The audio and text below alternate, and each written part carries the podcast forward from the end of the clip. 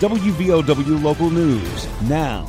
Multiple investigations are underway following a fatal officer involved shooting in Mingo County. I'm Aaron Stone. A pursuit started in the Kimper area of Pike County when Kentucky State Police identified a stolen flatbed truck from Mingo County. West Virginia State Police have identified the driver as 27 year old Robert Lee Daniels Jr. of Freeburn, Kentucky. Kentucky troopers say Daniels struck a police cruiser while fleeing the scene Kentucky troopers pursued Daniels through Pike County to the county line with Mingo. County deputies in Mingo joined the pursuit. According to reports, Mingo County Sheriff's Department first reported the officer involved shooting around 7 o'clock Tuesday evening near the communities of Lynn and Edgarton. A press release from the Mingo County Sheriff's Office on social media confirmed the deceased was one of the suspects involved with the stolen truck. West Virginia State Police confirmed that Daniels was pronounced dead at the scene. A second person has been arrested stemming from the pursuit. West Virginia State Police are investigating the officer involved shooting. Kentucky State Police, Mingo County deputies, Pike County deputies, the Matewan Police Department, and Norfolk and Southern Police are assisting the investigation.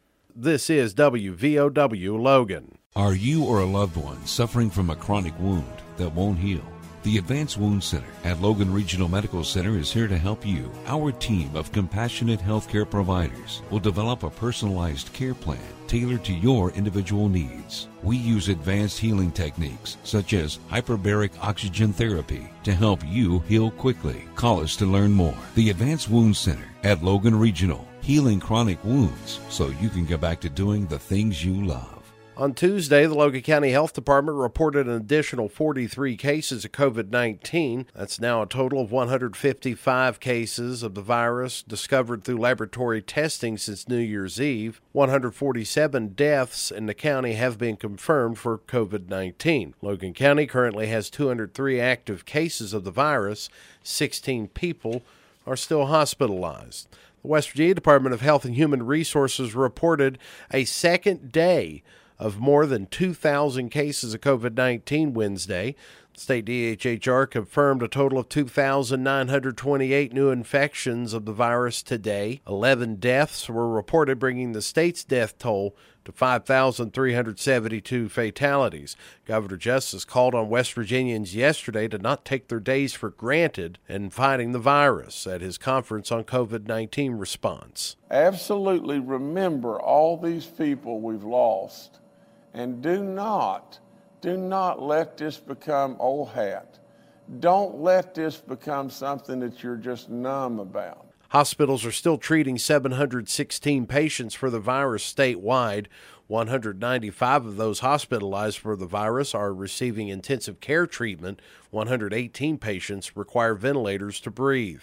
Mountain State currently has 17,718 active cases. A majority of counties are red today, including Boone, Lincoln, Logan, Mingo, Wayne, and Wyoming counties. I'm Aaron Stone. According to the latest color coded county alert map published by the West Virginia Department of Health and Human Resources, 39 counties are in the red zone. Red indicates the most severe community spread of coronavirus. The second most severe is orange, with nine counties in the orange. Four counties are yellow, three counties are green. And the Logan Wildcats defeated the Wayne Pioneers last night 86 to 54 at Willie Akers Arena to improve their undefeated streak to 5 and 0. Jackson Tackett was the score leader for the Wildcats with 22 points in the win. Jackson Koger and Garrett Williamson each contributed 21 points, and Scotty Browning added 13 points. Zane Adkins led Wayne with 15, while Dylan May and Isaac Meddings each earned 11 points for the Pioneers in the loss. Wayne's season now stands at 5 and 4. Get local news on demand at WVOWradio.com and on your smart device. Here's the Coalfields forecast from the Storm Tracker 13 Weather Center. I'm Storm Tracker 13 Chief Meteorologist Spencer Atkins. Today, windy and we're in the upper 40s, 25 mile an hour wind gusts. Tomorrow, the snow kicks in. We'll start at 28 get the afternoon snow. Some of that melts, maybe mixes with a little rain.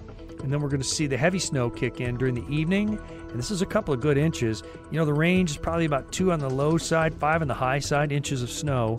Uh, that's Thursday night. Going into Friday morning, and it's partly sunny and cold. 16 in the morning, 26 in the afternoon. And again, Thursday night, Friday will be probably a little treacherous to drive. I'm 13 News Chief Meteorologist Spencer Atkins. Listen throughout the day or click on tristateupdate.com for more weather information from the Storm Tracker 13 Weather Center. Your voice, news, sports, weather, politics, the latest information. First, WVOW and WVOWradio.com.